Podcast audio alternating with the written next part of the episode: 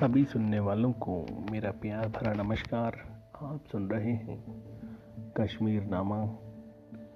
ये चौथा सीज़न ऋषि आंदोलन का और आठवां एपिसोड। इस सीज़न का जिसमें हम बात कर रहे हैं कश्मीर में सूफीवाद की। नुंद के जन्म के समय के कुछ महीनों बाद सलारुद्दीन की मृत्यु हो गई। उनके लालन पालन की पूरी ज़िम्मेदारी उनकी माँ और दो सौतेले भाइयों, शश और गुंदरों पर आ गई। चार साल, चार माह की उम्र में उन्हें शिक्षा दीक्षा के लिए गाँव के मौलाना के पास ले जाया गया। कहते हैं, जब उसने पढ़ना, पढ़ाना शुरू किया तो नंद ने अलिफ के बाद का अक्षर बोलने से इनकार कर दिया।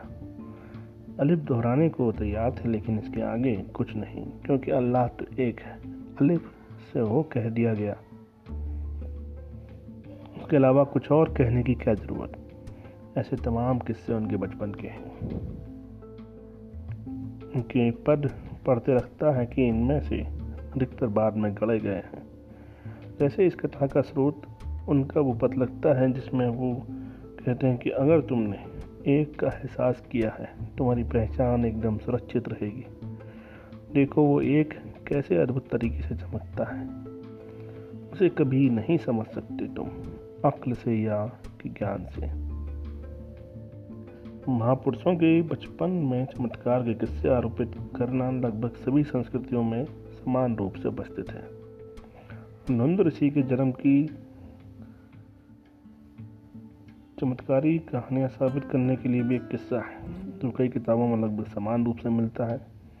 इस किस्से के अनुसार चौकीदारी करते समय उनके पिता ने किसी साधु को अपनी पत्नी से कहते सुना, भोर के ठीक पहले गाँव की झील के पास गुलाबों का एक गुच्छा खिलेगा और जो औरत उसे सूंघ लेगी उसको एक चमत्कारी पुत्र की प्राप्ति होगी।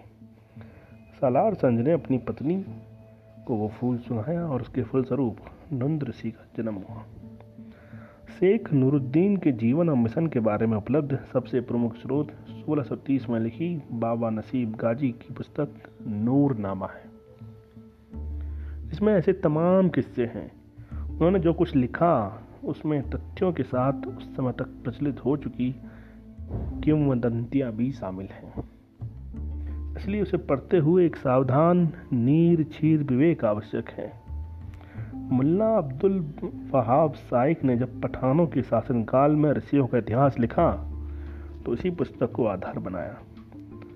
इसके अलावा भी उस दौर की कई महत्वपूर्ण पुस्तकों में शेख नूरुद्दीन का जीवन रथ और उनकी शिक्षाएँ सम्मिलित हैं। इन किस्सों पर बहुत विस्तार से बात करने की जगह मेरी कोशिश उनके जीवन की सिर्फ़ उन्हीं घटनाओं के उल्लेख की है, जिससे ऋषि संप्रदाय के संस्थापक के केंद्र विचारों और उनके प्रभाव को समझा जा सके। इन किस्सों से एक निष्कर्ष तो ये निकलता है कि उन्होंने बचपन में कोई औपचारिक शिक्षा नहीं हासिल की। शुश और गुंदरों के साथ उन्होंने चौकीदारी का अपना पुस्तनी काम सीखने की कोशिश की, लेकिन वे दोनों भाई चोरी करने लगे थे और अपने दयालु और धर्म भीरु स्वभाव के कारण नंद उनका साथ नहीं दे पाए।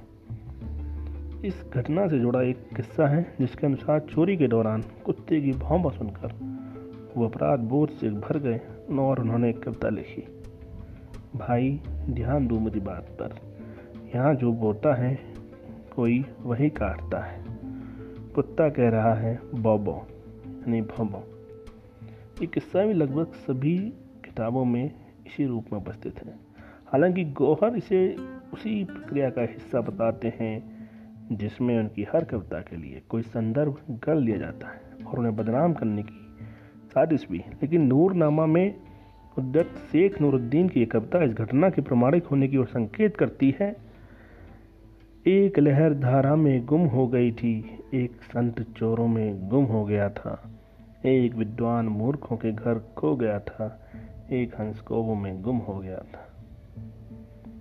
भाइयों द्वारा उन्हें साथ ले जाने पर, मना करने पर सदरा उन्हें बुनाई का काम सीखने के लिए गाँव के बनकर के पास ले गई। लेकिन वहाँ भी बस वो एक दिन ही टिक पाए। दिन भर के उनके धार्मिक रहस्यवादी सवालों से तंग आकर बुनकर ने उन्हें सिखाने से हाथ जोड़ लिया। गुलाम नबी गौहर का मानना है कि शेख साहब अपनी युवावस्था में खेई के नंबरदार के खेतों पर खेती करते थे और अपनी मेहनत से उन्होंने अपने परिवार की आर्थिक दिशा में काफ़ी सुधार किया। पंद्रह बरस की उम्र में उनकी सगाई अनंतनाग के त्राल के डारसर गाँव के जमींदार अकबरदीन की बेटी जय से हुई थी। इसी आधार पर वो कहते हैं कि अगर शेख साहब संपन्न और खुशहाल ना होते तो इतने प्रतिष्ठित परिवार में उनका रिश्ता नहीं होता। चार बरस बाद उनकी शादी हुई और कालांतर में तीन बच्चे हुए, दो बेटे और एक बेटी। लेकिन शेख इन सांसारिक बंधनों में बंध नहीं सके और 32 साल की उम्र में संन्यास लेकर के मुँह की एक गुफा में चले गए। उनकी माँ उन्हें वापस लाने वहाँ पहुँची तो दोनों के बीच एक दीर्घ संवाद हुआ। जो गुफावल नामक उनकी लंबी कविता में संकलित है। माँ के नाकाम रहने पर उनकी पत्नी अपने बच्चों के साथ वहाँ पहुँची और दोनों जीवित बच्चों, बेटी जून और बेटे हैदर को उनके कंबल में छोड़कर लौट आई।